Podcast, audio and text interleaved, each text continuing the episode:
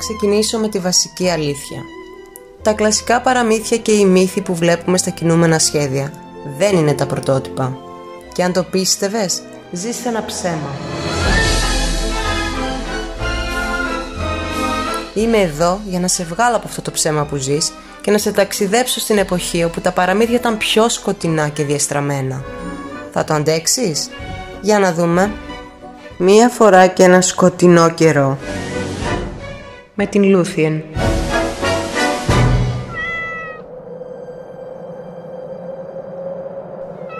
Κύρικι μου, δες τη σκοτεινή νύχτα. Έτοιμη να σε καταπιεί μέσα στο σκοτεινό της πέπλο. Ούτε το φεγγάρι δεν βγήκε σήμερα. Γλυκέ μου, μπέμπι. Τι έφεραν πάλι τα κορακίσια μάτια σου; Ο πρίγκιπας Λικούργος είπες στον πύργο της Αλήσια.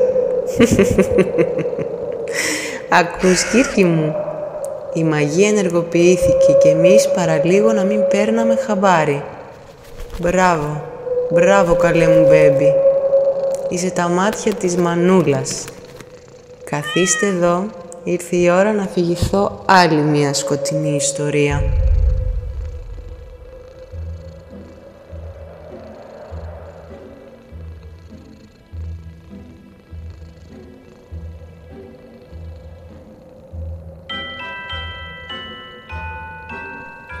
Προσία 1816 Ο συγγραφέας Ernst Theodor Amadeus Hoffmann έγραψε ένα διάσημο παραμύθι που μιλούσε για ένα νεαρό κορίτσι, τη Μαρή και τον καριοθράφστη της.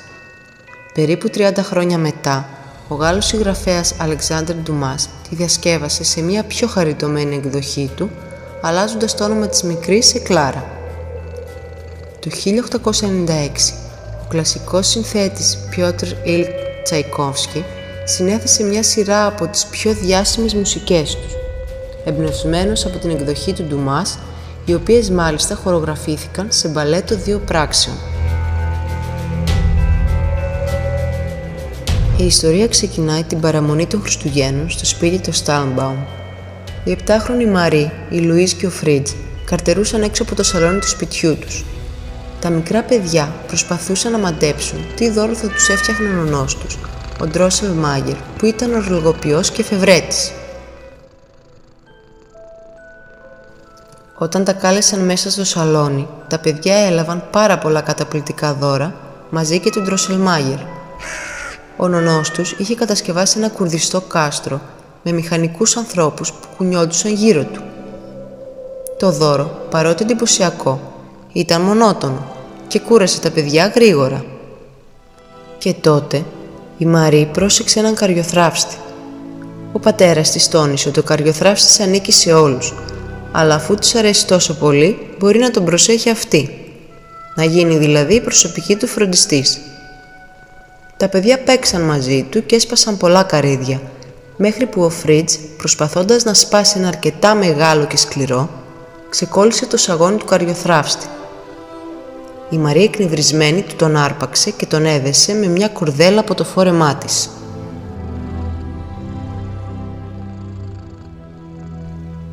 Η ώρα πέρασε και τα παιδιά έπρεπε να ετοιμαστούν για τα κρεβάτια τους. Μάζεψαν τα δώρα τους και πήγαν στο δωμάτιό τους. Όλα εκτός από τη Μαρή, που ζήτησε να περάσει λίγη ώρα ακόμα με τον καριοθράφστη της. Τον έβαλε να κοιμηθεί και του υποσχέθηκε ότι ο Ντροσελμάγερ θα του επισκευάσει το σαγόνι. Στιγμιαία, το πρόσωπό του έμοιασε να ζωντανεύει, αλλά η μικρή αποφάσισε ότι το φαντάστηκε. Καλά μου πλάσματα, ξέρω ότι σας ταράζει το σημείο της ιστορίας που έρχεται. Θέλω όμως να είστε συγκρατημένα. Καλά; Το ρολόι του παππού ξεκίνησε να χτυπάει και η μικρή νόμιζε, είδε τον Ντορσελμάγερ να κάθεται από πάνω προσπαθώντας να το σταματήσει. Από τα σανίδια του σπιτιού άρχισαν να ξεπηδούν ποντίκια. Ακολούθησε και ο βασιλιάς ποντικός με τα επτά κεφάλια του. Οι κούκλες από το ντουλάπι των παιχνιδιών ζωντάνεψαν και άρχισαν να κουνιούνται και με αρχηγό τον καριοθράστη ξεκίνησαν τη μάχη. Στην αρχή έμοιαζε να νικούν οι κούκλες, αλλά οι ποντικοί πολύ σύντομα κατάφεραν και τους κατέπνιξαν. Η Μαρή, βλέποντας ότι οι ποντικοί έπαιρναν τον καριοθράφστη της για όμοιρο, πέταξε μια παντόφλα της στο βασιλιά ποντικό.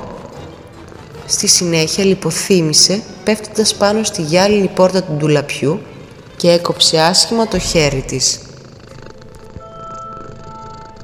Την επόμενη μέρα η Μαρή ξύπνησε στο κρεβάτι της με δεμένο χέρι. Προσπάθησε να ενημερώσει τους γονείς της για τη μάχη με τους ποντικούς και τις κούκλες. Αυτοί, πιστεύοντας ότι η μικρή έχει πυρετό από το κόψιμο, πίστεψαν ότι είδε όνειρο. Μερικές μέρες μετά, ο Ντροσελμάγερ επέστρεψε με τον καριοθράφστη επισκευασμένο. Για να της εξηγήσει την εμφάνιση που έχουν οι καριοθράφστες, της είπε την ιστορία της πριγκίπισσας Πύρλιπατ και της Μαντάμ Μάουσρινγκς, της γνωστής βασίλισσας των Ποντικών.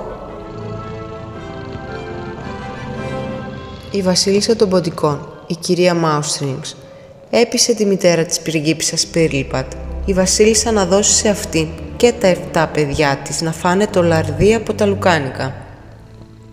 Ο βασιλιάς θύμωσε που έλειπε κάτι από το φαγητό του και διέταξε ευθύς τον εφευρέτη της αυλής που τύχαινε να το λένε και αυτόν Ντρόσελ Μάιερ, να βάλει παγίδες και να σκοτώσει τα ποντίκια. Έτσι, όταν γεννήθηκε η Πύρλιπατ, η μητέρα της φοβόταν ότι η κυρία Μάουσρινγκς θα έπαιρνε εκδίκηση και γι' αυτό έβαλε να φρουρούν το νεογέννητο μωρό έξι παραμάνες και έξι γάτες. Η βασίλισσα των ποντικών όμως κατάφερε να τρυπώσει ως την κούνια και καταράστηκε τη μικρή να έχει μεγάλο κεφάλι, βαμβακερό μουσι και μια μεγάλη χαμογελαστή σχισμή για στόμα που να φτάνει μέχρι τα αυτιά, όπως ακριβώς ο καριοθράφστης. Ο βασιλιάς κατηγόρησε τον Τροσελμάγερ για την ασθένεια της μικρής και του έδωσε τέσσερις εβδομάδες για να βρει θεραπεία. Αυτός μη μπορώντας να τα καταφέρει, ζήτησε τη βοήθεια του φίλου του, του αυλικού αστρολόγου. Μαζί ερεύνησαν το οροσκόπιο της Πύρλιπατ και αποφάνθησαν ότι η μικρή έπρεπε να φάει το καρύδι κρακατούκ. Έπρεπε συγκεκριμένα να της το σπάσει και να της το δώσει ένας άνδρας που δεν έχει ξυριστεί ποτέ, ούτε έχει φορέσει ποτέ μπότες από την ημέρα που γεννήθηκε και με κλειστά μάτια να της δώσει την ψύχα και να κάνει 7 βήματα πίσω χωρίς να παραπατήσει. Ο βασιλιάς έστειλε και τους δύο να ψάξουν για το καρύδι και τον άντρα, καταδικάζοντάς τους σε βασανιστικό θάνατο αν επιστρέψουν χωρίς το γιατροσόφι. Καλή μου Κύρκη, είναι αρχαίγονη μαγεία αυτή. Εσύ γνωρίζεις πολύ καλά πώς λειτουργούσε αυτό το ξόρκι. Ε, καλή μου. Οι δύο άντρες ταξίδευαν για πολλά χρόνια χωρίς να βρουν ούτε το καρύδι ούτε τον άντρα. Επέστρεψαν στην Ουρεμβέργη άπραγοι μέχρι που συνειδητοποίησαν ότι το καρύδι το είχε στην κατοχή του ο ξάδερφος του Ντροσελμάγερ, ένας μαριονετίστας. Και μάλιστα ο γιος του αποδείχθηκε ότι ήταν ο κατάλληλος άντρας για να το σπάσει. Ο βασιλιάς υποσχέθηκε να δώσει το χέρι της πριγκίπισσας σε όποιον άντρα καταφέρει να το σπάσει. Πολλοί άντρες έσπασαν τα δόντια τους, μέχρι που εμφανίστηκε ο ανιψιός του Ντροσελμάγερ. Το έσπασε και το έδωσε στη νεαρή, η οποία τρώγοντάς το έγινε πάλι όμορφη. Ο ανιψιός όμως παραπάτησε στο έβδομο βήμα και όλη η κατάρα της βασίλισσας Ποντικίνας έπεσε πάνω του, δίνοντάς του ένα τεράστιο κεφάλι, βαμβακερά μουσια και τεράστια σχισμή για στόμα. Το μεταμόρφωσε δηλαδή σε καριοθράφστη. Η πριγκίπισσα βλέποντας το πόσο άσχημος έγινε ο νεαρός, αρνήθηκε να τον παντρευτεί και τον εξόρισε. Η Μαρή το ίδιο βράδυ, έχοντας ακούσει αυτή την ιστορία και ενώ γιατρευόταν από την πληγή της, άκουσε το βασιλιά Ποντικό, τον γιο της πλέον νεκρής βασίλισσας Ποντικίνας, να την απειλεί ότι θα κομματιάσει με τα δόντια του τον καριοθράφστη αν δεν του δώσει τα γλυκά και τις κούκλες της. Αυτή του τα χάρισε όλα για χάρη του καριοθράφστη της, όμως αυτό ζητούσε όλο και περισσότερα. Τελικά, ο καριοθράφτης της υπόσχεται ότι αν του δώσει ένα σπαθί, θα σκοτώσει το βασιλιά Ποντικό και έτσι η μικρή του χάρισε ένα σπαθί από τους στρατιώτες του αδερφού της. Το επόμενο βράδυ, ο καριοθράφτης επέστρεψε στον ύπνο της, κρατώντας τα 7 στέματα του Ποντικού. Την πήρε στο κουκλοβασίλειό του και της έδειξε πολλά παραμυθένια πράγματα, ώσπου την πήρε ο ύπνος. Το επόμενο πρωί κανένας δεν πίστευε τις ιστορίες της και η κοπέλα αποφάσισε να σταματήσει να μιλάει για αυτές. Μια μέρα ο νονός της έφερε τον γοητευτικό ανιψιό του που έμοιαζε πάρα πολύ με τον καριοθράφστη της.